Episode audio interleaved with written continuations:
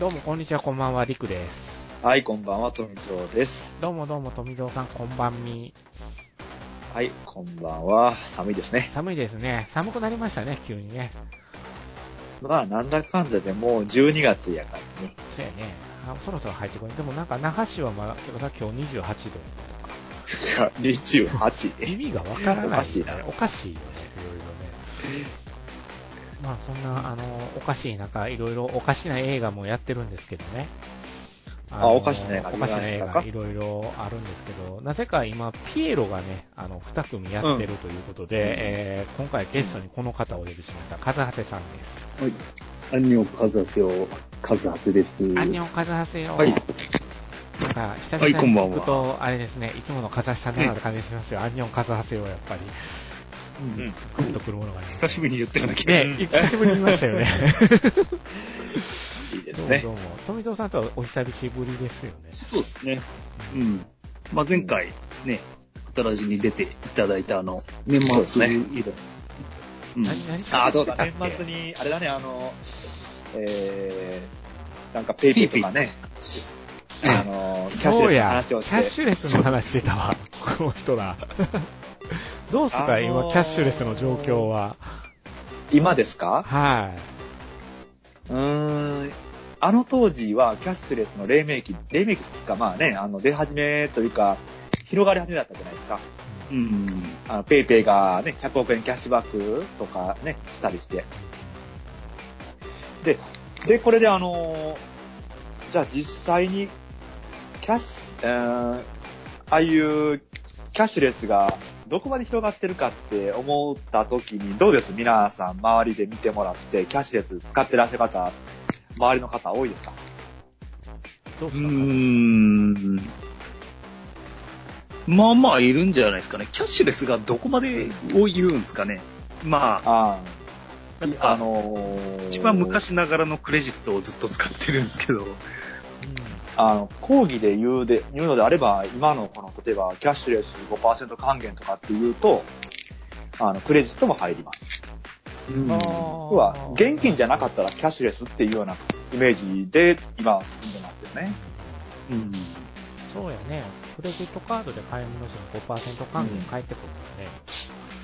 そうですね。ですね。あの、まあ、もう今年、来年のあ上半期ぐらいが、うーんもう、サービスとしては精一杯な事業者っていうのが出てきそうですね。あ、あ、そう。あ、あーもう、もう限界よっていうところが。うーんおそらくですけども、あの、もうこうなってくると LINEPay と PayPay は合併するでしょうし、早くも。だってまあね、あの、二つ LINE 並べてる理由がないですから ね、あの、二つのサービスを並べてる。くっつくんやもんね。もう明らかにそうなると、あの、強者連合ができますけどね。今ってあの、サービスで強いのは、あの、キャッシュレスのあの携帯が絡むやつでしたら、LINEPay と PayPay と、あとメルカリ。メルペイですよね。あ、メルカリもペイあんの？うん。あとは RPay、楽天系とか、ああの辺が強いいその辺に集約していくんじゃないですか。どこ、どこ行っても楽天カードお持ちですかって聞かれるわ。いやもう加盟店の数から言うと、もう確実にはもう、T カード、T ポイントグループをひっくり返してるんで、う楽天が一人勝ちになりそうですよね。あの、ポイントカード事業だ楽と。天ポインめっちゃ強いですからね。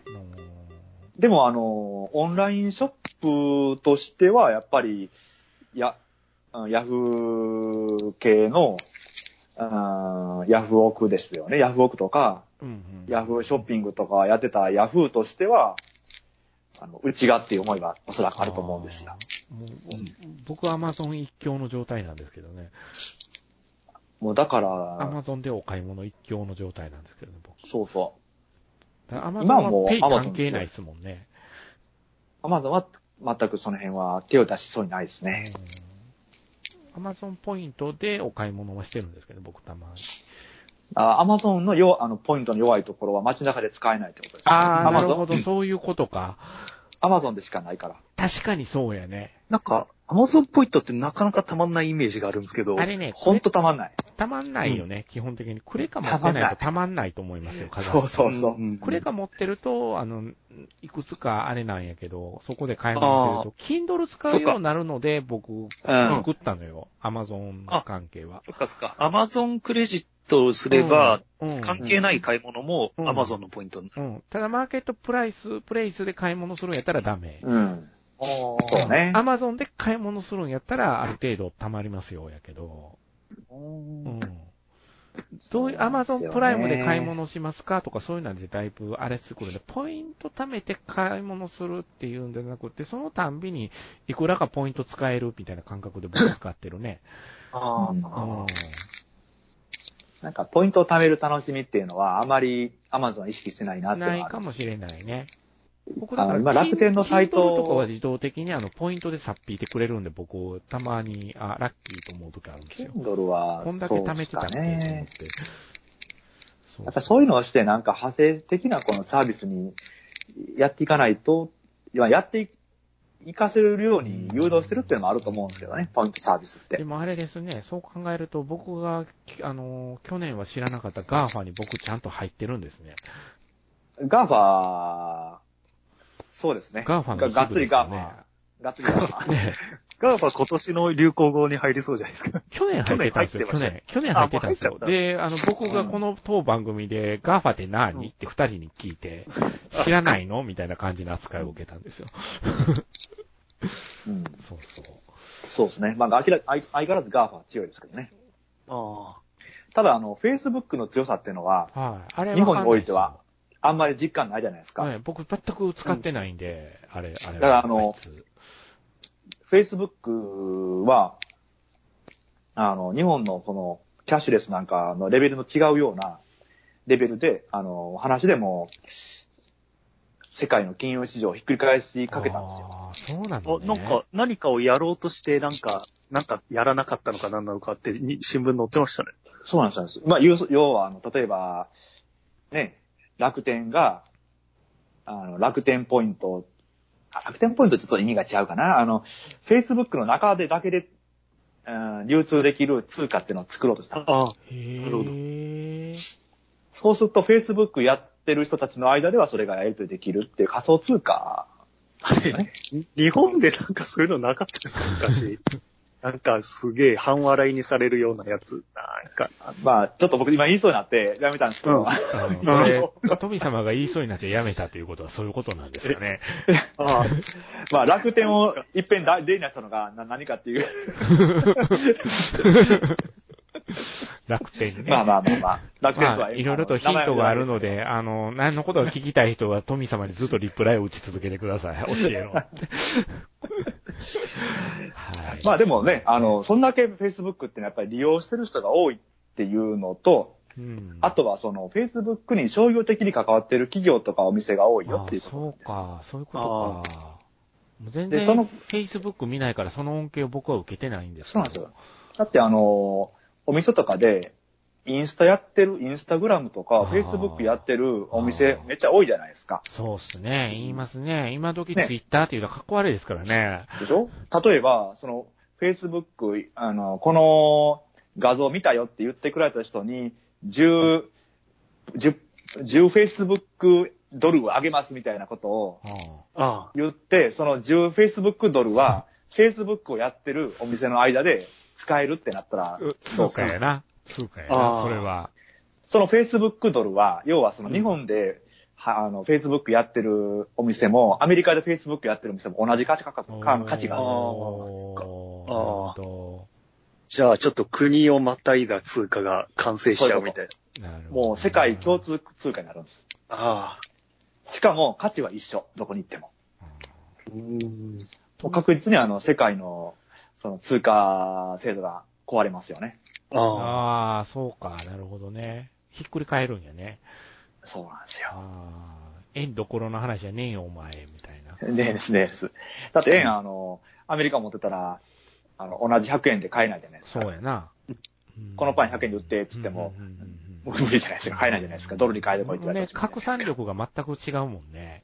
そうなんですあね。ーなるほどね。そうか、そうか。いや、全然 Facebook はもう、本当な日本で流行りかけた時からもう全く近寄らなかったんで、うんダメだ、ダメだってなったかね、やっぱり。りその、Facebook、日本で、日本か、あの、海外わかんないですけど、うんあの、Facebook でその、なんて言いますかね、あの、うーん、いいねマウントを取ってる人がね、僕本当に嫌いなんで。あ僕も嫌いですね。僕も嫌いですね。いいねマウントは嫌です。うこと？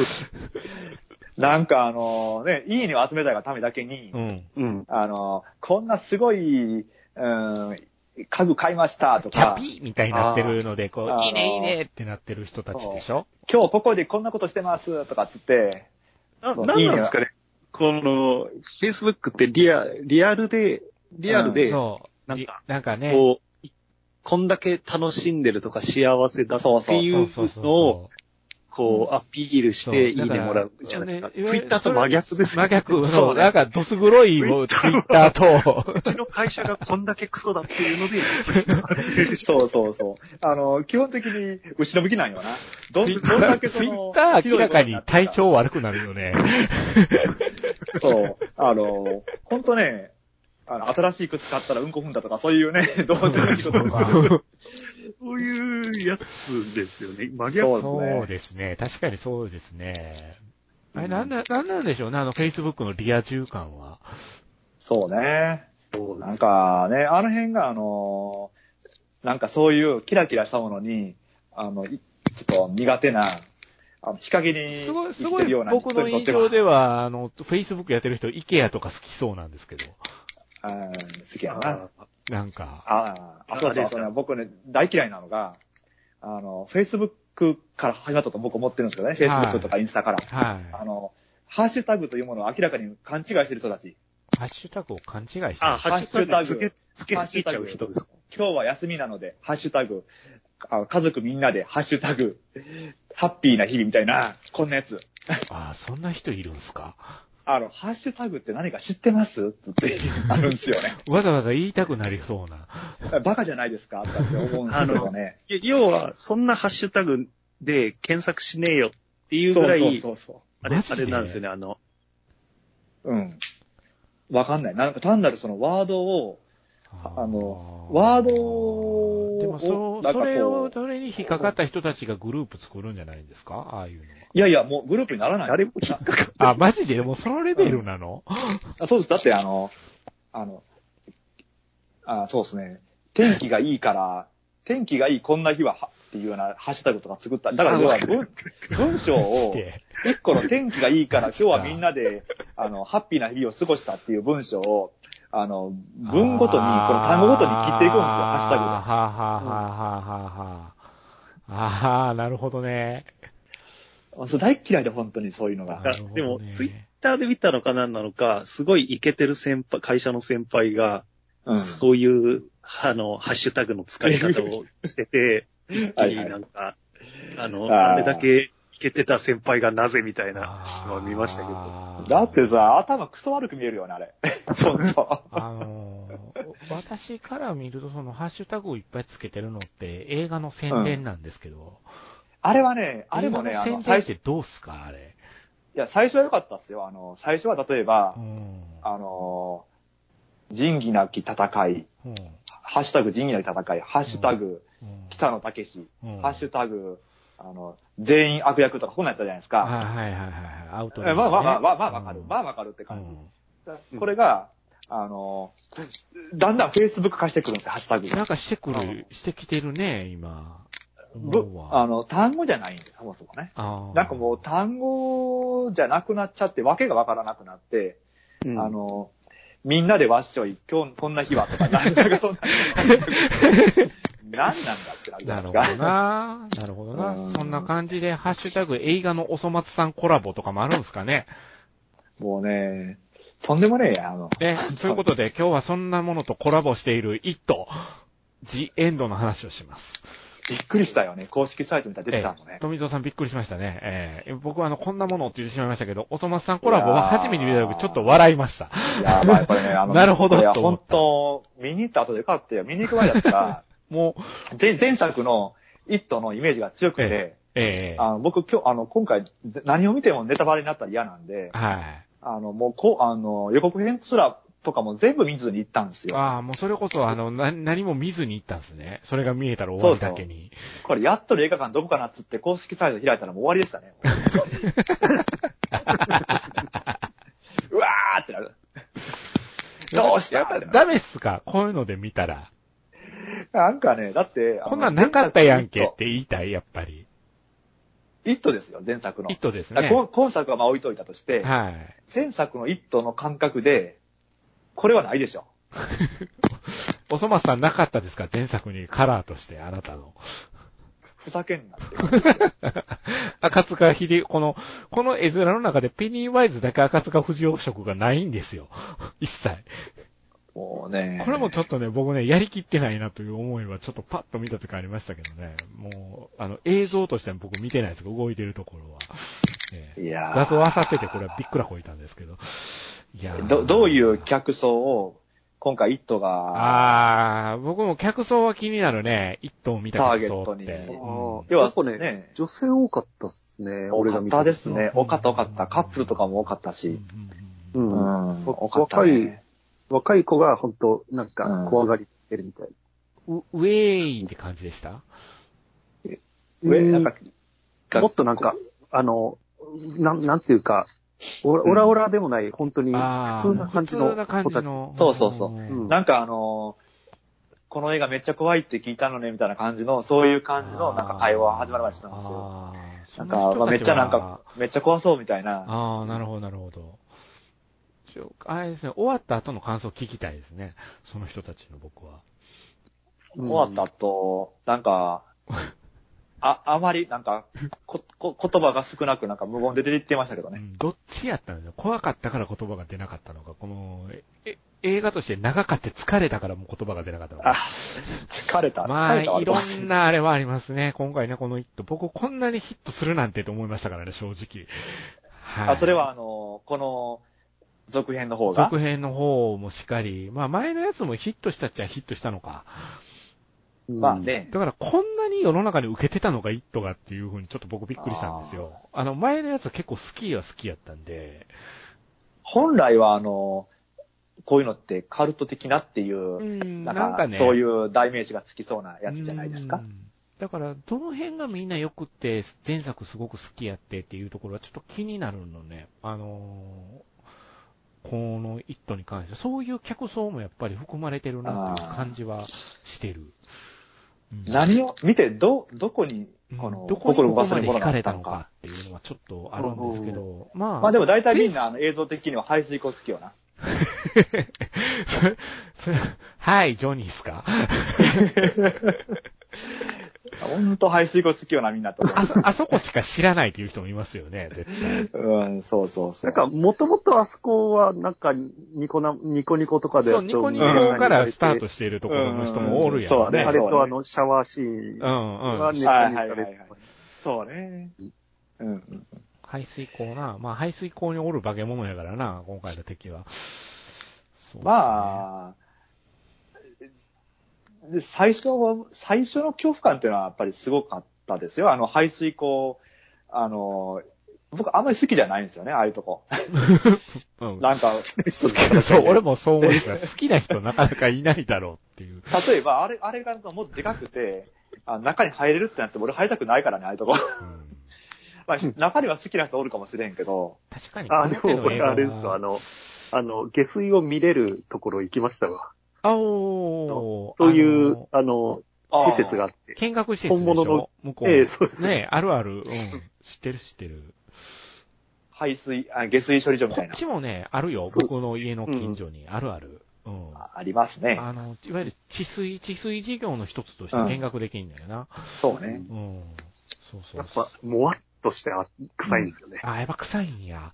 うんなんか妙にあったかいみたい。あ、マジで、はいはいそんな感じなんや。ううんんあれなんで妙にあったかいんやろね。やっぱガスのせい。かなそうなんですようん。でも、こあれですよね。今後、まあでも本当、前作はどうやったんですか？お二人さん。ああ、すごいいいと思いましたね。カズハさんは語ってましたよね、確か。うんあの、渡らじの方でね。う。うんん。僕も、あの、あの回は結構好きやって。あの、渡らじでイットといえば僕はあの、後藤さんの原作と映画が違うって言い出して、うんエッチしちゃうんだよねって言い出したあたりがすごく好きですね、僕は。うんああ、うんはいはい。えー、みたいにカズハさんがびっくりしてたっていう。う ん原作を読んでないと、あ、そこまで突っ込んでるんだ。僕も読んでないんですけども、うんその話を聞いて、うんあ、そこまでつ、あの、やっちゃうんだって。うんね。すごいっすよね。うんそうね。やっちゃってるかどうかで、なんかそれ受け取り方違うもんね。うん。でもそこはなくてよかったなと思いましたけど、その話聞いて。あ、そう。そこやられるとちょっとね、生々しいよね。うん。なんかでも、つながり具合が違うくない？そうそうそう。つながりすぎちゃいますよね。つながりついちゃうか。そうね。うんなんかね、あのね、つながりの太さが違うような気がするけどな。うんでもそのつながりの太さってものすごく嫌な太さでもあるよね。うんうん、まああの、深く考えるとね、うんあの、それはやっぱりその、ね、ほら、あの、上積みだけ綺麗にすくい取って考えたら良くないですか、うんうんでもやっぱ、綺麗やったから、あんだけ受けたんちゃうかな、前作っていうふうに僕は思ってますよ。正直。まあだからほんまにやっちゃうと多分、もっとなんかカルト的要素が出てくるんでしょうああ、ね。カルトになってたかもな。たそれもあるか。うんなんか、あれですか、あの、今日、あの、2、ジエンドの方終わった後に、うんその普通そうな女の子が、うん。あの、ね、若い子たちが出てきた時のあの、キラはいきらびやかさがもう、みたいな、うんうんキラキラ感が。うん、キラキラ感が、もう、ね、それで原作の通りにやっちゃったら、もそれ、あの、原作進めてあげたよね、その子に。原作すごくいいよって。呼ばすっていう。キラキラしてるから、いろいろな意味で。ってはいどういう意味だよっていうね。こうね。う、嫌なおっさんです。いや、そうお前ですね。がペニーワイズ。そう、ああ、なるほど。そうやね。お前がペニーワイズ。いい、いいですね。お前がペニーワイズ、いい頃ですね。確かに。ああね。ああ、そうねね。油断してる方から食われちゃうっていうね。前作も長さは、あ、一緒ぐらいやったんですね。あ、そうなんだ。僕全然、なんか、前のやつが3時間近くあったっていうのが全然ピンと来てなくって、ああ、今日、今日はちょっと欠席のスパ先生にそれ言われた時に、あって言ってたんですけど、そうでしたみたいな話になったんですよ。ああ、もう映画の上映ギリギリですね。ですよね、確か。それ以上行く、と真ん中で休憩ですね。休憩時間、インド映画になってしまいますね。そうですね。うんインド、インド映、ちなみにインド映画ってあれやねんね。あのー、途中で休憩入るときに第1部、あのー終わり、第2部に続くみたいな字幕が入って、うんうんちょっとフェードアウトしていって、フェードインして始まるみたいなのを最近、うんあの、見たんよね、去年、ええインド映画。で、あのーあ、これはつまり、幾分かカットされとんのかな、やっぱりでもちょっと思ったんやけれども。うん。うん。あの、改めて、ネットフリックスとかで配信が来た時に配信版を見たんですよ。うん。なくなってますね、そういう字幕。うん。うん。やっぱ、あれ、消すんですね。あれちゃんと配信するときに。まあ、長さ自あっても体もね、いいのになの辺僕、思うんですけどね。あの、編集して繋がってるわけですからね。やのかなだから味があるのになと思うんやけれど、僕は。あ、インド映画見てるという気分に僕はその時になったんですけどね。それがなかったんで、ちょっと配信版はがっかりしたところがあったんですけど。全体的に結構カットカットしていくじゃないですか。そうですねカットカットしていきますね。うんインド映画をこういう時イ間ンターナショナル版尺を合わせる。そうそうそうそうそうそうですね。バーフバリもわけわからんかったからね、終わり方は。うん。川よ、川よ、言うと、これ絶対なんかあってんで、前、その前に。そう。だから完全版をやっぱり見見ると、あ、なるほど、ここのシーンなかったんだなっていうのがうん。分かって面白いといなう。るほどな。うんなるほバリバリバリ見ましたけどね。完どな。バ全版リバリバリね。うんもう、すんごいなんか、ね、あの、あの、なんか、ベタベタな感じいいですね。インド映画って、なんはか、洗練された映画もあるし、うん。でもやっぱりベタベタなやつが多いんですよね。コテ、コテっとしてるよね、ちょっとね。うん、コテッとしてますね、そうね。そのコテっとしてるところはイットにはあったんですか？コテッとしてるというよりも、まず第一に前作とどうでした？あの、前作と比べてはどうだったんですか？まあやっぱり昔の話を描いてるっていうのもあるかもしれないんですけど、はい。結構前作の見ての、まあ実際の映像としてのじゃなくて、あの僕の心の中でのイメージとしては、うん。だいぶなんかその、ちょっと色あせてる感じの映像に僕の中では再生されてたんですよ。ちょっとなんかその、お青でもちょっと色が薄くなって日焼けしてるような感じの、なるほどね。ていう感じの映像だなっていうイメージだって、うんざらついてる感じとかですか。今回は割とその辺が、なんか 4K 動画っていう感じの映像でした、僕の中でうん。は。はいはいはいはいはい。あの、すごく、あの、嫌な感じっていうのが少なかったというか、ほあんまりなかったですよね、嫌な感じ。なんかこういうの見せられたくないなっていう、こういう、だからあの、ペニーワイズってその人のあの弱さとかついてくるじゃないですか。そうですね。うん。で、そういう弱さっていうところが、あの、ここういうシーン見たくないなっていう弱さじゃなくて、なんかあのなんか、あまあそんなのあるよねっていう感じの弱さだったかなって思うんですよ、今作。だからそういうところちょっとあのいろいろ薄まってた。前の方がもっと嫌な感じしたじゃないですか。うん。かさん。はどうやったあの、全体的な感想で言うと、うん。もう最高だったんですよ、ジエンドも。どどっちかっつったらジエン、まあ一つの続きもんとかして考えて、どっちがいいっていうわけじゃないですけど、ジエンドの終わり方はすごい良かったなと思ったんですよ。あ、あらがあありまくるんですけど。問題の部分がありすぎるけど、まあでもそれって原作が悪いのか、映画が悪いのかよくわかんないですけど、あ、の、突っ込み出したら止まんないけど、最終的にめちゃめちゃ感動できたんで、一まあいいかな番どこが良かったっすか？うーんと、じゃあネタバレした話。ネタバレしましょうか。ねネタバレせんと話せへんわね、そら。ねあの、お料理の出てくるシーンが最高っていう俺みたいなやつもおるけどね、世の中には。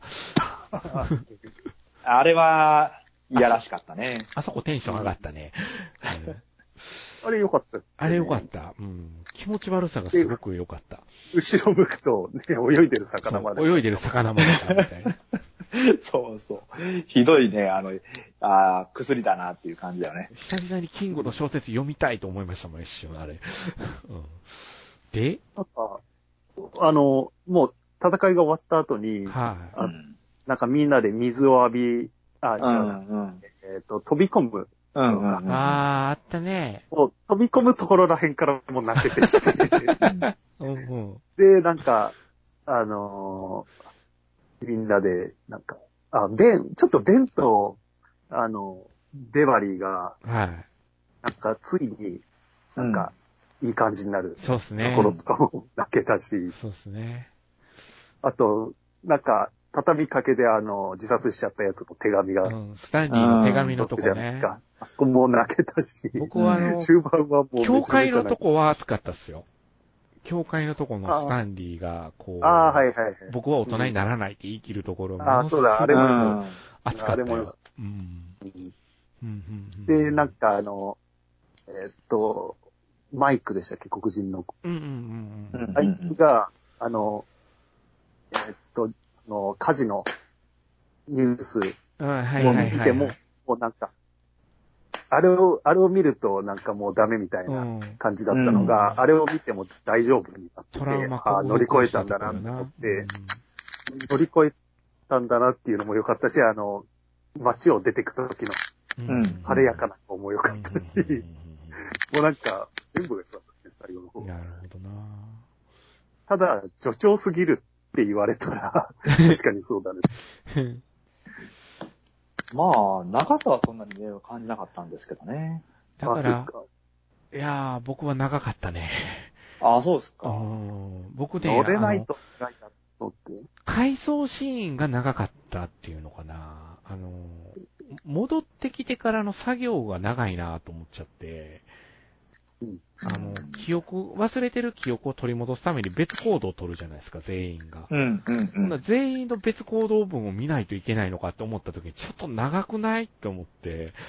ああ、そうですか。あれ、あうれ、んよかったじゃないですか。俺長かったなあれ、こう。いやー、長かった。だだってあれ必要ですよ。だってあの、あれで、みんながその忘れてたことを思い出したりとかするんで。必要なのは分かってんねんけど、この作業に見えたんだよね、僕は、どうしても。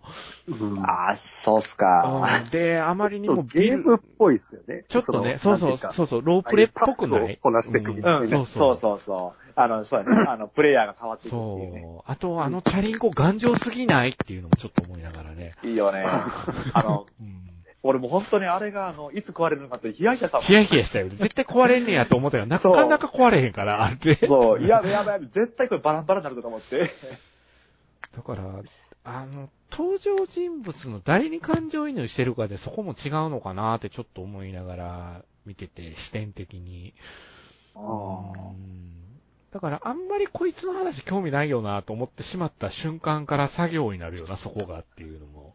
いや、それはそうっすよね。み、うんあみんなの物語を見たいっていう。うんだから全員分語らないとダメだから、全員分語らないとダメだ。全員分ペニーワイズは出てこないとダメになるよね。そうそうそう。うん。そうね。結構誰一人かけてもうん立ち向かえないっていう。一そこが一番、俺的にやっぱりこの映画にしても、キングの原作もそうなのかもしれないけど、やっぱりなんかいやらしいな、このペニーワイズと思うのは、ベバリーのところに出てくるペニーワイズやったね。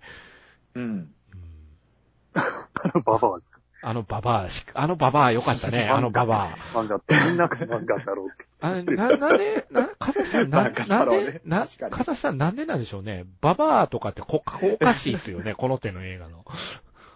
おかしい動きしますよね。うん。なんかいろんなホラーのオマージジュみたいなところあるじゃないですか。うん絶対ビジットだ。ビジット思い出しましたよね。どうしてもビジット俺も思い出して、ビジットのババアやな。ほんとね、ババアとかジジ出てくると不安でしかない。うん絶対こいつただもんじゃねえぞっ。て。絶対あかんあかんあかんやつやって思う。ああ、ほらほら、後ろめっちゃ怖いってなるね。後ろ。ちょっと先見たってなるもんね。シャカシャカ動いてる。そうそう、もうね、ほんとね、あれはよかったね、あれはよかった。通路四つん這いで歩かれても嫌やったね、あのババアね。うん、ほんと。ほんとババアや。だからまあ、その辺はお約束をきっちり守ってるなとも思って見てるところもあったし、まあ、あとペニーワイズは、ああやってね、あの、ペニーワイズぐらいジョーカーはヘッドバッキングが強いっていうのも確認ができるっていう映画ですよね。伊達じゃないな、アーサーって、どうしてもジョーカーが自分の中で差し込まれてくるところにピエロつながりで嫌だなと思ったんですけど、そう、時期が。時期がね、ちょっと被りすぎたね、と思いながら。うんそう。まあでも、ペニーワイズ祭りよね、やっぱり。り。うん。うん。ちょっとだからね、僕、ペニーワイズにしても飽きてきたところがどうしてもあって、うん。ペニーワイズに飽きが来るっていうのかな。ほんで、最後、ああいう形のペニーワイズになるから、あーと思ってたんやけど。ちょっとね、あの、コミカルというか、なんか、うん USJ 感があったよね。うん。うん。優勢からの物体 X 感があってましたよ、僕は。USJ あ、ニョキニョキニョキニョキあの。弟やったっけ？あの、あの、あいつ、悪い、悪い子いたじゃないですか、悪い子。え、あ、あの、チンピラの。チンピラ。の、そうそうそうそう。うん精神病院に入って。ああいつあいつ、あいつのなんか弟かなんかやったっけ、あいつの顔から雲のあれがバシャって出てくるところは、最高に嫌でしたね。うわ、嫌なもの見てるって思いながら。あ、あいつあれじゃないですか、あの、自殺しちゃったやつじゃないですか？ね自。殺したやつか。自殺しちゃったやつの若い時の、ああー、そうだそうだ。うんあの辺とかものすごい嫌でしたね。うん。うわーってなってましたけど。うんだから、あの辺がもう、なんか嫌な動きしてたから、ペニーワイズがそんなに怖くないっていう。あうん、相対的に。だからなんかペニーワイズが脅威に見えないっていうのがあって。あそやけど、キャーキャーキャーキャー言いながらみんな戦ってるから、うーん、あ。やっぱ、多分、温度差が生まれましたね。子供の時は、子供の時はピエロが怖いっていうのははありだと思うけど、大人になっちゃうと、うんっていうのはありますよね。そうか、そうね。子供が退治した時のピエロっていうのと、また大人が退治した時のピエロとは違いますよね。だからさねあの、野球場で食べられちゃう子いああ、あの、うんあそこ怖かったっす。うん。ああいうのだといいんだけど、あさすがに最後あ最後、言いくるめられて死ぬってやばいー言い。く言いくるめられましたね。まあ、確かに大人にとってはピエロってただのピエロだもんね。そうなんですよ。ああ。なんか、怖っ、えらい子供の時怖がってたけど、うん普通のピエロやんって言われたら、それまでですからね。あ、すーってなっちゃいますね。最後の言葉がお前ら大人になったなぁとか。おー、おーっていう。あ、めっちゃなんか弱弱っていくっていう。あと、あの、戦ってる、戦う、戦ってるところで、あの、リッチーが、あの、なん、なんだったっけ、ペニーワイズを引きつけるために、ちょっとコメディチックな動きをするのね。うん。その時の走り方が、金ちゃんとか志村けんにしか僕見えなくって、ちょっと辛かったっすね。でも、リッチーってもともと、いわゆるそういうキャラやから、うんう。ん、大とんのよなってキャラ的にって思って、うん納得しながら、まあ何せよ、ベンがめっちゃイケメンになってて驚いたっていう、まあね。まとめでいいんですかね、僕は。あれ、どどうなんですかね、ベン、痩せる必要あったのかなって思って僕、超えてたまんまの方が感動はひとしおやったんですよ。そうなんですよ。そうっすよね。なんでっていうね。あそこまでイケメンにしてしまうのはどうかなって、そそうでしょ？ベバリーが単なるビビッチみたいにな。なっちゃうよねう。んなっちゃうようね、んやっぱり。おデブの方が良かったのになぁそうだよね。おデブで、おデブであのメッセージ、あのハガキに胸打たれてたっていうところで、そうそうそうあなただったのねが強化されるわけじゃないですか。うん。だって、ベンがあの5章、あの、えっ、と、卒業アルバムの1ページをずっと持ってたって、うん。うん。でも、お前、持ってたと言われても、そんなイケメンが持ってたと言われてもっていう、なっちゃうそうの欲しい。なっね。て。イケメンで金持ちで。うんそうっすよで、最後の一一番最後のシーンなんて、なんか、単純にその、がすごいイケメンで金持ちに持ってかれただけ、うーんっていう。だから、うーんって。いや、感動はしたんですけど、そこがなんか、ちょっと、ちょっと複雑よねくよく考えると、うんえだからなんかガキの頃のベンが出てくると落ち着いたんですよ、自分の中で。うんうん。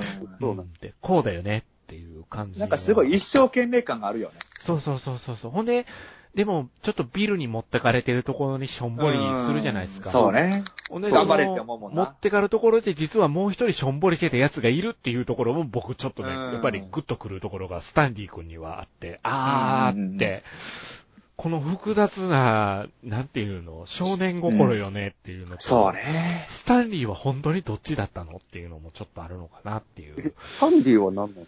どうなんでしょうね。ビルとちょっと、ビルのことすごく彼は思ってたと思うんですよ。うん。だからちょっと、ちょっと特別だったんだろうな、ビルのことっていう。うん特別な友達だったんだろうな、彼の中でっていう。うん。なんかその辺は、あの、匂わせてる雰囲気があちこちにあったんで、うんあのあ、と、よくわかんなかったのが、リッチーは結局、エディのことが好きだったんですか？うーん最後、最後、あの、橋、なんか、あの、うん。木を掘ってて、持ってたね、確かに。ててっきりあの、ストリートファイターのあいつが好きなのかと思ったんですけど、チンチンピラの。おー。でも、なんあか、なんか解説動画見てたら、R×E って書いてたらしくて、はあはあはでよくわかんないんですよ。ベンのことが好きだったっていう書いてるサイトもあったし、エディのことが好きだったって書いてるサイトもあるし、リッチーはでもどう見てもエディのこと好きだったかなとは思うけどね、そのベンとエディだとするならば、僕はどっちか言うとスタンディがビルのこと好きだったんだねっていう風に見たんだよね、この映画は。うん。なんだけど、その、お互い、その、普通っていうか、そういううん男女とかそういう同性とか性の関係じゃない方向で、二人は、スタンリーはかなり惹かれてたところがあったのかっていうところに全然僕は気づいてなかったから、あーっていう、一作目また見直したいなと、そこの部分はちょっと思ったりもした。うんうんうんだからそういう解釈があったのか、一作目ですでにもしかしてっていうのがちょっとね、ずっとベバリーとベンがどうなるんだろうっていうところで僕は一生懸命見てたから、うんそうね。ビルとベバリーはあまりにベタすぎると思ってたんで、うん。うんまあね。まあ最終的にあの、ベバリーはろくでなしと結婚してた、結婚してたのか、あの、なんていうんです？あの、同棲してたんですけどね。うんなんか、あれですよね、その DV 親あ、そう、父に育て DV られですよて、ね。うん。ね、旦那も DV 男ってちょっと嫌だから。ねえ。だから、だから、あの、ダメンズ的なとこあるな、この子っていう。うんうん僕も、あの、やや、やや不憫萌えなところがね、ちょっとね、あの、発動するところがベバリーをずっとあったんで、ああって、あらあらってなるね。そうですね。あらあらってなりますよ。あれ、なんか、よく覚えてないんですけど、エディって潔癖症だったじゃないですか。で、ねちょっとマザコンみたいな。そうですね。うんマザコンでしたね。お母さでん、お母さんがちょっと呪縛になっててね。うんなんか、お母さんの役者と、エディの奥さんの役者同じだらしいです。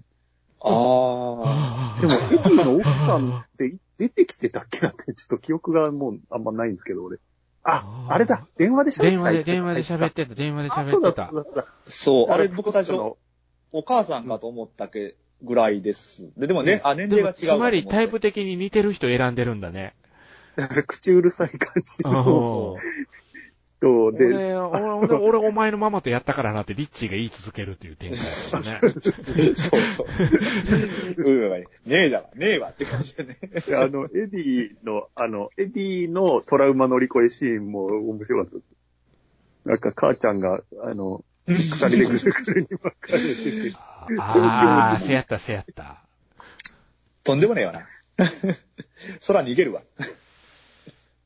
であの、ゲロ吐かれるときに音楽が変わるんですよ。あの、やっぱりその辺、あスカトロ系絶対出してくるねうん。このキング、キング映画だねって僕思いながら見てたけど、スカトロ好きよなだから、ちょっと、やっぱりホラーっていうよりも、ちょっとやっぱり、笑えるシーンが。いや、ちょっギャグと、やっぱ笑えるとこが結構多かった印象が。うんそう僕僕はコメディとして見てましたね、途中から。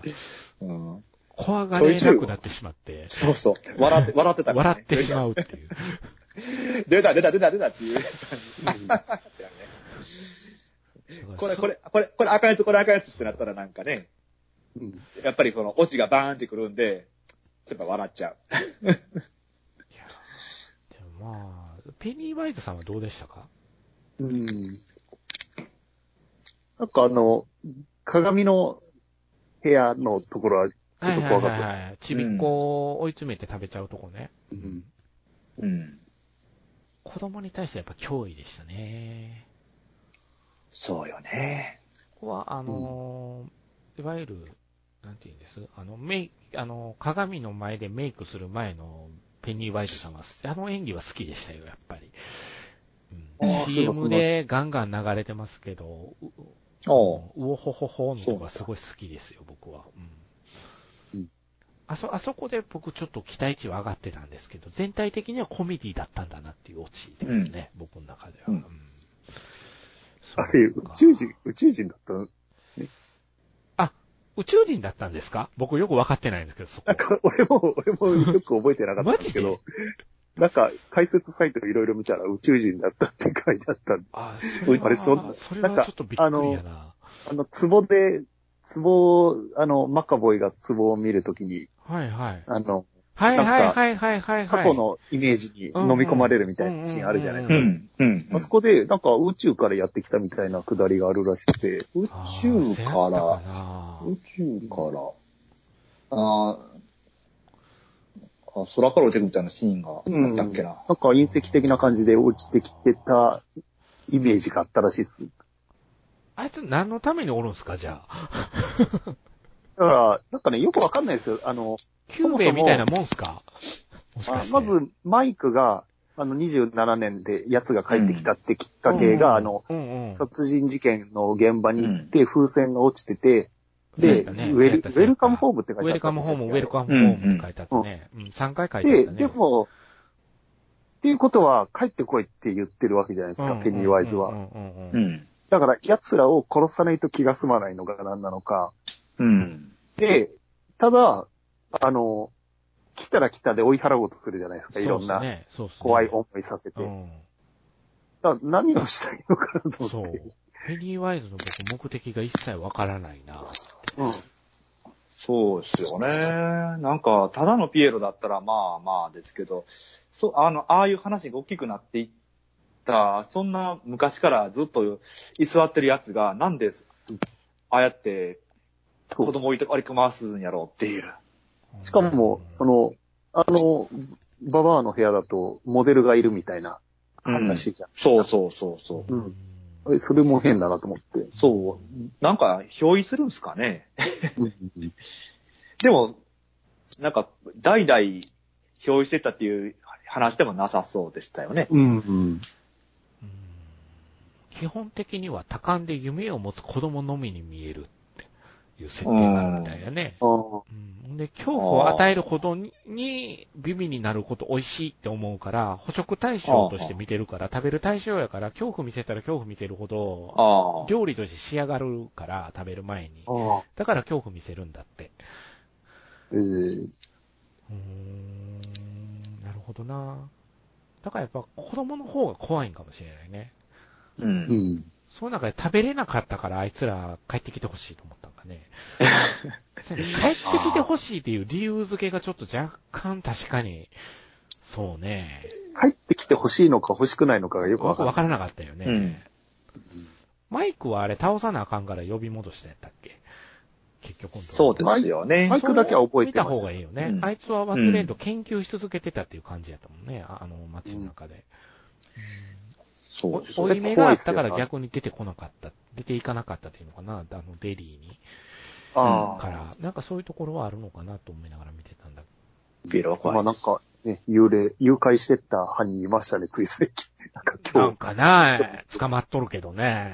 もう一人おったで、もうホラーよね、そこで。うわ、怖っと思いましたけど、僕。うん。うんなんか出てましたね、事件。うん大阪、大阪の子が連れ去られ、やっぱ連れ去られてたんやなと思って、うん。神隠し事件がなかったらええんやけどな、思ってたから、まあ、あれは良かったなと思うんやけど。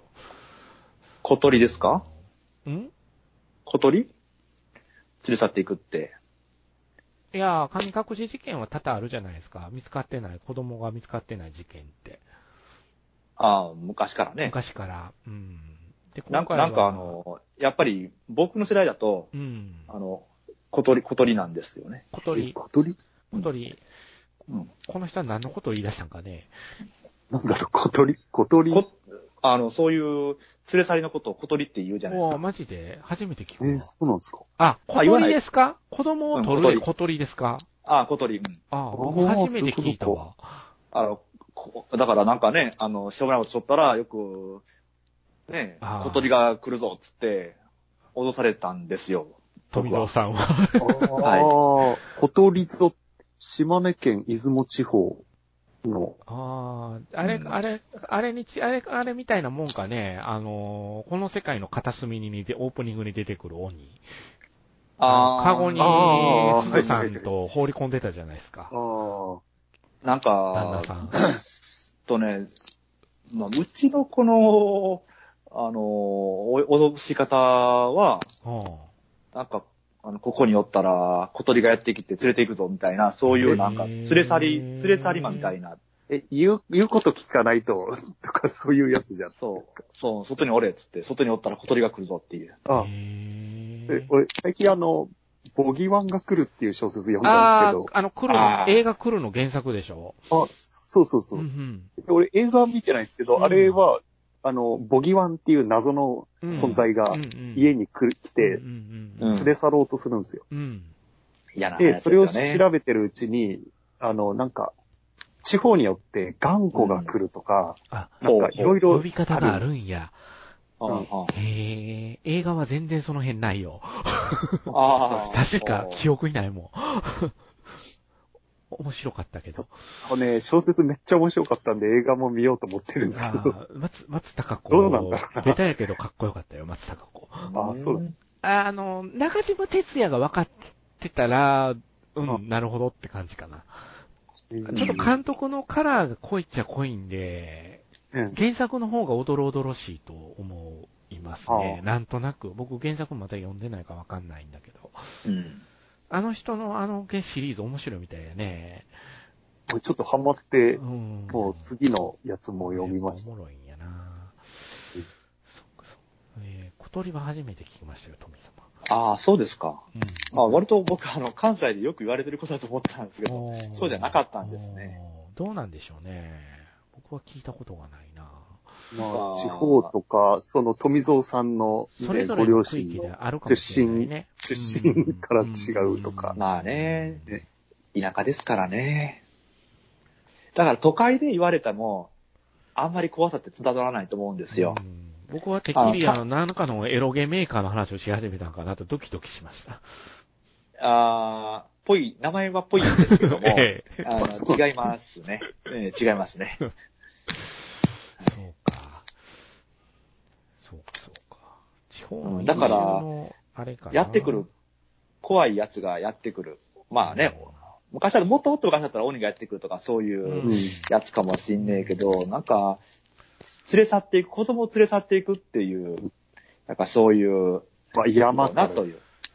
そうそう、やってきてっていう。そうそうそだから俺がよく言う、よく聞いたんは誘拐されたり、あの、行方不明の子が出たりして、なかなか見つからなかったりして、あの子は神隠しのおたんやねっていうのはよう聞いてたよ。大人連中からは。う。ああ。で、それがそのま、ま、ほら、宮崎アニメになるじゃない。千と千尋の神隠しで。そうですね。うんだから神隠しっていう言葉は、すごく知知ってたけど、そもそもあの知らんかったわ。神隠しに会うっていう、うん。そういう話ってのがあったわけなんですか？うーん、いや、テレビの報道とかよ。うん。俺の身近ではなかったよ。テレビとかでああいうのを見てかわいそうやねって、こう、うちの親が言ってるみたいな。はいはいああいうことなったらあかんから、はよ帰っといでや、みたいな。はい。う。うんん。はよ帰ってきても、うちの家の前にはヤンキーが座ってたんやけどな。まあね。うん。でもどっちかというと神隠しっていうのは、あの、迷いがみたいなもんじゃないか、みたいなもんじゃないですか。そうやな迷い、迷い、あの、この、も山の中とかに、ほいほい入っていって、冬入っていって、うんそのまま出てこなくなっちゃうっていう。。うん。でも、あの、場合によったら、その、2、3年後にひょっこり現れたとかっていうね。うん。そうやね。そこも、そうやね。ひょっこり帰ってきたとか、そういうことになる。場合のことも、そうやね。ことを言うよね。確かに。ああ、もう小鳥いうのは持ってっちゃうわけや。そう、連れ去りなんですよね。ああ、連れ去ってそのまま食べちゃうケースや、じゃあ。僕はね、なんか、本当にあの、怖かったですよ。うんなんか、やってきてなんか、得体の知れないやつが、僕のイメージではその、なんかね、あの、フードみたいな被ったやつがやってきて、連れ去っていくイメージだったんですけどね。で、よあの、声は市原悦子みたいな。嫌じゃないですね。全然イメージじゃない、イメージじゃない。じゃあ、じゃあ、塩田のおじいちゃんの方で。ああ、そ、もう、そう、そういうやつですか。なるほどね。そうですよ。漫画日本昔話に出てきそうじゃないですか。そっか。あらー、連れてかれるぞー。お前、どこ行くだ？それですよ、それ。そうよね、そっか。でも、あの、あれだよね。あの、確かにでも食うっていうのは、食われるっちゅうのは嫌やね。連れ去られて食われるっちゅうのは嫌やね。うん、まあね、まあペニーワイズも食っとったわけやけども。そうね。ペニーワイズってあれ見境なしなんですかねなんか最初子供しか襲わなかったのになんかゲイの青年を襲ってましたよね。あれなんなんですかね？あの、あれは最初のあれは必要やったんですか？そもそも論って僕思ったんですけど。あれ 確かに。すごく謎ですよね。うん。俺、で27なんで？年経ってるか、ら、えー、もう一人やられたと思って、うん。あの、ルザーズクラブもう一人やられたと思った。ああ、なるほど、うんなるほど、なるほ謎ですよど。ね。あの、スタンディのところは、あの、風呂場のバスのところにイットって書いてるんだね。うん。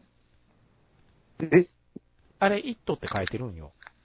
ふえ、どこ、どこのバス風呂あの、自殺した風呂場で、スタンディああ、そうでしたあそこにパッて一瞬だけ映るんだけど、あの時に、あの原作の方でもはっきりイットって書いてるんですけど、えーほうほうほう。イットの文字が、だけ、あの、書体が違うくてあの、おどろおどろしいんですよ。うん、うん。原作の方も。僕、原作途中でこれ脱落した組やから、はうん途中までは読んだんですけど、あまりに長すぎて倒れてしまったパターンだったんだね。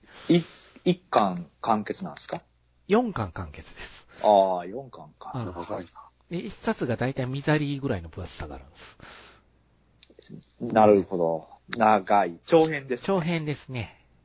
あの、本でも、これはどうなんですか？原作だと、こう、行ったり来たりなんですか？それとも時系列順なんですか？時系列はね、最後第4章っていうか第4巻がまた子供の時に戻る話やったと思うけど、確かね、渡らじ聞いたらわかるけど、後藤さんが、あの、最後の方で突然エッチし始めるっていうのが最後の方。あだから読み進めてて、後藤さんはなんだこれって思ったみたいなことを確か言ってるはず。うん。あ、うん。そうそう。でもまあ、そっか。まあ、ヒット。今のところ、まだ、どうなんですか？まだヒットしてるんですかね？ああ、どうなんですかね？ねああ、公開、公開感はどうなんでしょうね。え。ねえ。でもなんか応援上映とかしたみたいですね。してるんですね、応援上映。何を応援するのそう、何を応援するんだ？うん両方に分かれるんですかビル、後ろ後ろしか思い出さないけどね、僕。そうそうそう。それこそほんまやな8時だよ、全員集合にならない？これ。まね、ほんと、なんかね、コメディだよね。ああ、いるってなる。そう。暗いバ暗い暗い。ババアがババアがってみんな言うわけでしょ。そうそう。そうそう。もうあんな暗いとか出てくるに決まっとんもん。ほんまに。あれはもう、あのババア出てきた瞬間、この家には入っちゃダメだなって思うけどね、普通。そうね、思うよね。思う。うん、僕は思うけどね。うん、そっか。すごい、すごいね。まあ、色今でものあれ、ワールドワイドで年間チャート12位みたいですね。おーじゃあ、なかなか言ってるんやな、やっぱり。うんやっぱり話題作だったんだね。うん。なるほどね。おそ松さんとのコラボを果たした今。そうね。ペニーワイズの LINE スタンプとか使う人いるんですね。なんああ。かこれ見たらあれですね、いろんなホラーのキャラクターが。前ね、ジェイソン、フレディの三大キャラクターたちの人が LINE スタンプとして登場とかで書かれてるね。もう戦うんちゃいますこれ3人。そうですよね。VS、この VS 系が出ます。VS 系が出てもいい。VS。はあ。なんか、ちょっと、ねど、ねジェイソン戦ったらどうなるんですか？ペニーワイズは何を目的と戦えばいいんでしょうね、ジェイソンと。そうね。うん別に戦う理由がななんとなくペニーワイズとフレディは気が合いそうな気はするね、でも。ああ、そうですね。まあ、もともとジェイソン VS フレディがめちゃくちゃな映画やったからな。うんうん。富戸さんあれは見てない？いや見ましたよ。一応 B 級映画好きなんでう。ん、見た？なんか、あんなにジェイソンを味方にもつれ込ませれるんだね、こっちは。もう、あの、見てどう思うって言われても別に嫌がってない。ああ、うん、そうっすねっていう。途中からフレディを応援したくなってくる映画やったな、俺あれ。うんねジタバタジタバタしてたもんフレディがな。そうね。なんでフレディは関西弁使わされてるんやろ、このスタンプ。え、あれっすか？あの、浜村さんの解説ですか？え、ええやん言うてますよ。浜村、浜村吹き替えですね、それは。公式サイトから。ああ、浜村吹き替えか。あ、浜村淳が喋るとフレディもあの喋る。、そう、すべてのキャラクターが関西弁になるという浜村さんの解説。フレディど。そもそも喋んないし。うんアンさんとかとかって言い出すからね。そうやな。あんさん何してまんねんとか言うよな。うん、そう。わてとかって言うからせや、わせやわ。全部関西弁になるキャラクターが。な浜村先生偉大よな。そう。まあね。あ、僕、浜村さんの解説聞いて映画見たこと一遍もないですけどね。もう話終わるから。終わるからな。そスピードだって電車出てきたところまで話したもんな。いや、もう、だから、最後の5分まで喋るんよ。うん最後の5分。地下鉄が出てきたとこまで話して、二人がぶっちゅうでキスするんですわ、まで言うたんやな、あの人、放送で。ほんで、さて、この後どうなるのか言い張ったんやから、終わる。エンドロール エンドロールしか残ってないから。そうそうそう。あと、あの、JFK。かざさんは見たかな、JFK。あれあの、JFK、はい。あれ昔ね、大阪では、あの、大阪城ホールっていうところがあるんですよ。うん。よくライブとかもやるとこですわ、コンサートとかで。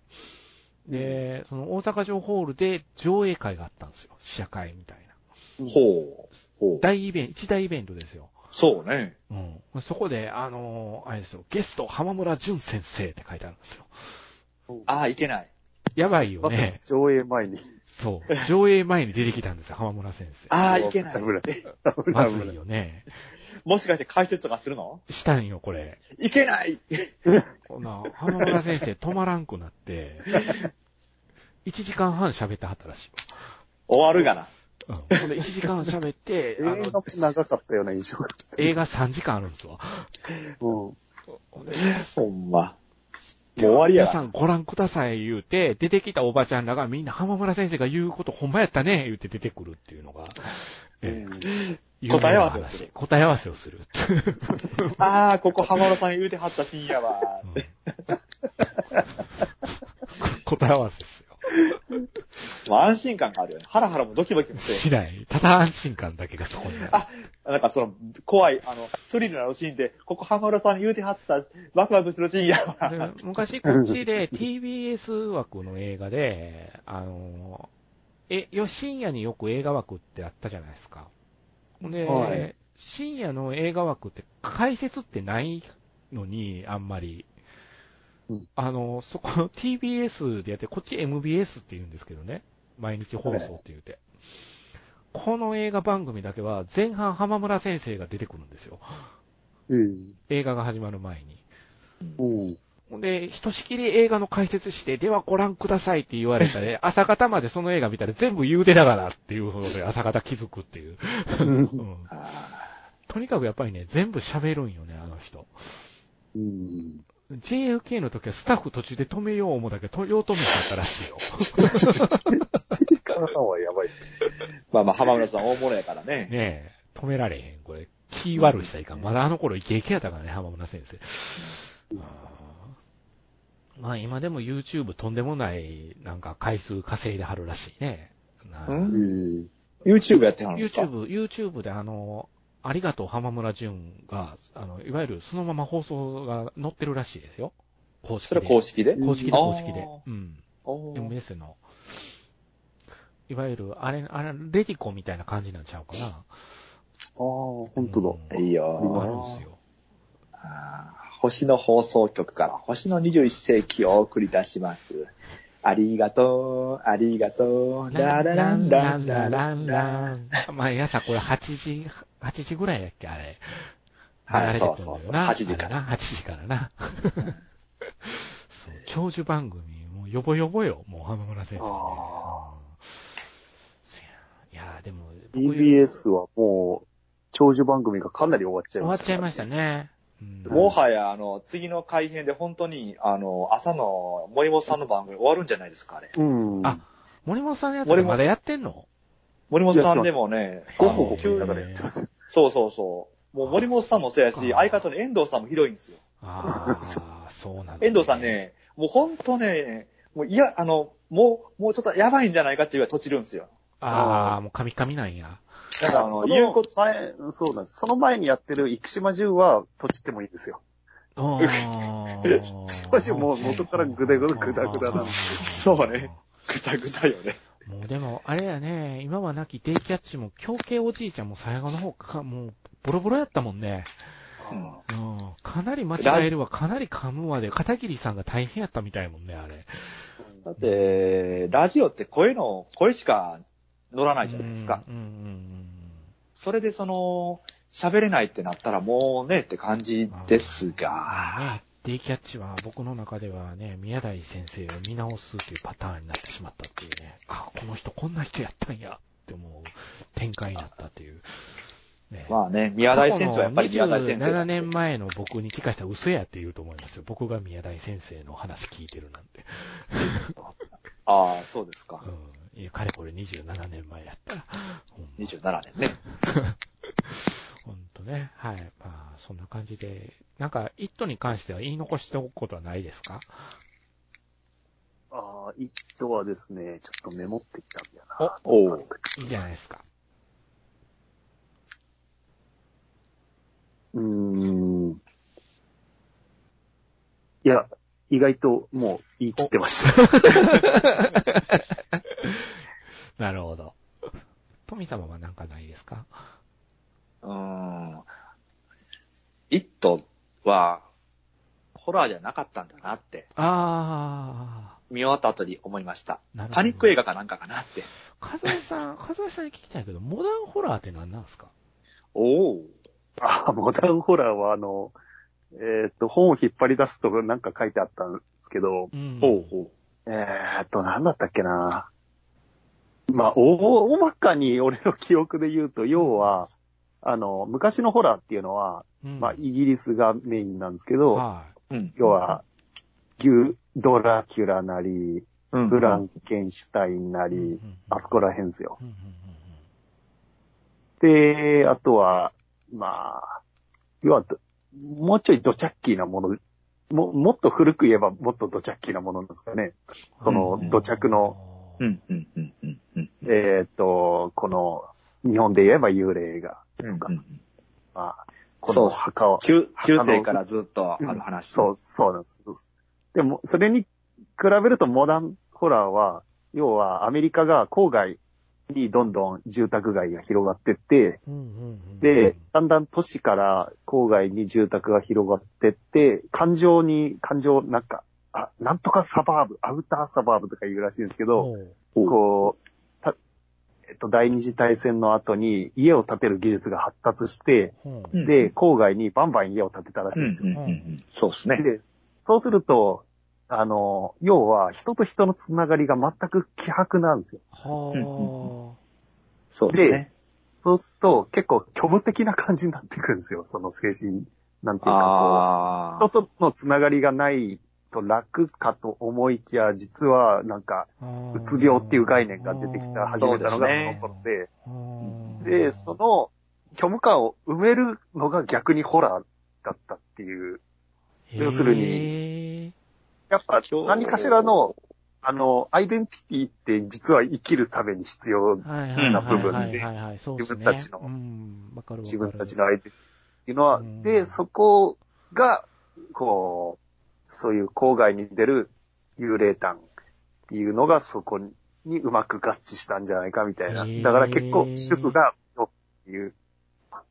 ああだからだから会社に出る旦那は結構それなりに会社で、うん。こうあー。けど家に主婦としている奥さんたちは、結構、まあ、なんか、虚無的な生活をしてて、はいはい、そうですね。で、ね、そこの穴を埋めるみたいなのがホラーだったんじゃないかっていう小ホラー小説。へーほホラーでなぜ穴が埋まるんですか？だから、うーん、だからホラー、その、なんもないところからホラーが出てくる。いや、都市伝説とかもそうだと思うんですけど、うんうんで都市伝説っていうのは、あのー結構、ああ、ここに墓があったからどうのこうの、あの、口先音だったら、なうんうん。あ相当無形じゃないですか、うん。ああいうのって。はいはいはいはい。ああいうのって、あのー要は、都会の噂話っていうか、なんか、こう、うんうんううん。んうんあ感染していくものやわね。そうそうそう、うん。そういうもんなんですけどう、ん。でも、確かになんで、ちょっとね、そこまで深あ、くそうかよくそうか。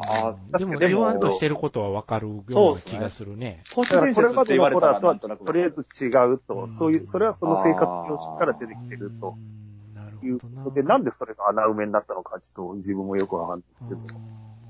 そうっすね。あの、そういう新しい、うん、郊外型のニュータウンとかのうん。生活様式、ライフスタイルからホラーが生まれるっていうのは面白いですね。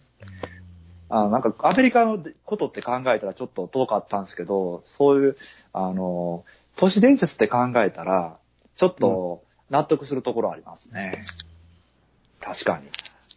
日本の人間犬とかなんかあ相当向きじゃないあー確かに確かに。そうっすよね。それまでの、うんこの番長皿屋敷とか、そういうのとは全然違う。うそうっす。ね。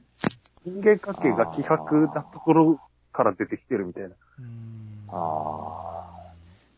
そうっすね。でも、都市伝説が人と人とのつながりを作るっていうのも面白いですよね。伊藤淳二さんの漫画ってそういう話あるもんね。うん。そうっすよねなるほどな、なるほどな。そうか人は結構そうそれの集大成らしいですね。その、アメリカの都市伝説の集大成みたいなのがあそうるらしい。か。あーそう見ると、アメリカのライフスタイルっていうのを見ると面白いですね。かそこから出えへんもんね、あの人らね。あの、そうそう出ていくか、そうそう。その、偽ったところから出えへんっていうのよ、外からの情報もあんまり得ようとしないし。そう、なんかね、すごくあのそ辺自己、主張ははっきりしてるから、あの人ら。だからやっぱ、その街と街がめっちゃ遠いらしい。遠いんよな、そううんそうそうそう。んんんもう、なんか日本とちょっと違うらしいああ、うそうね。なんか日本で言うと、その隔離された山里のん村、限界集落の中で起きたなんとかみたいな事件みたいな、そういうのとか。ね、それって津山だよね。まあまあま津山はホラーだよね、あれは。おまあ実際現実にあったっていう恐怖やけれど。そうですね。そうやね。あれはまあ、性的にちょっと問題があったやつが村八分にされたが真実っぽいね。津山事件は。そうですね。うんあまあまあ、まあ、で、ことそいつに唯一親切にしてたやつが助かってるっていう。ああ、どそうでね。っかです聞いた話やな、ジョーカーやないかと思ったんやけど。ああ、うんそうだよね。そう、そっか、なるほど。まあ、そんうーん。いや、キングのやつって一連のモダンホラーってあのあの人くくられてるから、何なんかなっていうのをいつもこのモダンホラーっていうの何やろうっていうのはちょっとずーっとあって。うんなるほど。ね。そっか、そっか。街がぜ、街が出てくること多いもんね、キングは。その街の中のこう学生同士の間でのギスギスした感じをずーっと読まされる印象とかもあるんやけれど。うんう。んでこのギスギスした感じが、こう、最後、は炸裂するパターンとかが確かにこの人の小説はあるのかな。うん短編の方が僕好きなんですよね、キングは。小説は。長編はね、挫折したことが何回かあって、何作か。短編で自分の手と足をどんどん食べてく、遭難した男の話とか、ものすごく気持ち悪くてよかったですけどね。ですね。はい。まあ、そんな感じで、今回は一頭取り上げてみましたけど、うん、なるほど。うんなんか、いろんな客層が見に行ってて、面白いですけど、果たして、ね、あのーちょうどこのイットが回る前は、あの、映画館でこのイットの予告を見た後にですね、必ずですね、あの、イットでスティーブン・キング最高傑作って言ってたのに、次に予告を回してくる映画で、スティーブン・キング最高傑作って出てくる、ドクター・スリープ、えーがね、ああ29日から始まるんですけど、うん、さあ、果たしてどうかっていうところですけど。見ましょうね。楽しみです。富野さん見るんですか？あ、見に行きます。あ、ということで、僕ホラー好きなんでシャイニング見たんですか？見ましたよ。あ僕ホラー好きなんです。B 級とホラーがこ。の人、この人いつもね、こんな感じでね、僕の肩をね、すかすんですか。ほんま、夜寝れんようにしたろうかと思う時ありますからね。いや見たいやシャイニング。はい。なんですか、鳥頭聞くために見てくれたんですか？あのあの、見てないって言ってたんですけどなんかの時に、あのー、そうそう、その時かな？なんか、こう、やたらとなんか、見れ見れって言われたんで、言うたね。えー、私はあのー、あれですよ、あの、アマゾンプライムかどっかで見ましたよ。そうね、アマプラも、ネットフリックスもあるからね。はい。えーということは、あれですね、あの、カラオケボックスで聞こえてくる謎の歌声も聞いたわけですね。謎の歌声。あちょっと夜に聞くとはちょっと嫌な感じがしますね。いや本当あの人が下手でね。下手だったね、カズさん、あれ。そうですね。あれ、ちょっと編集してた時に面白かった。カズさんがうるせえな、本当にって言ってたのが面白かったね、僕は。いや、もう今日、でもある意味なんかあの、恐怖ですよね、あれ。うん、あれね、実は二人とも聞こえてなかったとか言うたらね、怖い、ね。いやいやいや、いやいやいやいやいやそんなんいましたっけ？二人揃って言ってたなとか。富蔵さんだけ聞こえてんじゃないみたいな話やめてやめて、やめて、そういうの。場所はどこどこだよ、みたいな話まで出てて。はい。それはありがたえー、ね。そんな感じで、えーお届けしましたが、かなり脱線をしながら喋ってきましたけれども、はい。まだ見てながら、ぜひ前作とね、勝橋さんの言う通りかなと僕はそこは思うんですよ。あの、あでも俺、前作今度かなって。ちょうど忘れてたんですよ。あの、あうん、復習してから行こうと思ってたんですけど、結局見ず、うんうん、で、そしたら主人公たちも忘れてるじゃないですか。そうそうそうそうそう。ちょうどリンクしたんですよ。そうそうそうそう。そうなんよ。僕もだからもうほと半分以上忘れてて、いい映画やったなっていう思いだけで見に行ったところがあって。うん、あでもあの割とあのー、半、半分忘れてる人に優しい作りになってますそうでしたね。でしたね。そうそうそうちゃんと思い出させる作りになってて。そうそう思い出してしまうと全部思い出してしまうから。リンクしてちゃんと。そうですよね。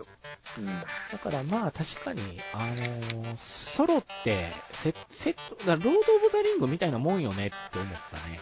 そうなの、うん、セットで見たら、やっぱり感動もひとしおなのかもしれないなって、思って、だからぶっ通しで見る回とかも多分今後開かれるパターンかもしれないね。辛い。辛い。長い。応援上映でぶっ通しで見る。辛い。辛いか。疲れる。なるほど。まあ、そんな感じで、はい。現在大ヒット上映中ということで、R15 なんだよね。なんだかんだ。そうです。うん。なんだかんだ言って。まあ僕一番この映画で笑ったのは、えっ、ー、とあの、ベバリーがトイレで追い詰められて、あの時にドアがガチャガチャガチャ、バタンバタンバタンってした時に、うん、あのー、あれですよ、シャイニングのオマージュがあったことに笑いましたよね。あの、お父ちゃんが一瞬だけ顔出すところはもう完全に、あれでしたよ。ジャック・ニコルソンと一緒でしたよ。これは、これは悪意あるぞと思いながら。ね、はい。ドクタースリープ、なんか、イットにがっかりした人はドクタースリープをぜひっていう声もあるんで、ちょっとドクタースリープ僕ドキドキしてるところがあるんですけど、どうなんですか、ね、どういう、どういう意味で言ってるのどういう意味で言ってるんですかね。ね、そういうことです。はい。なんか、すごいシャイニングの謎が全て解かれるみたいですけども。はい。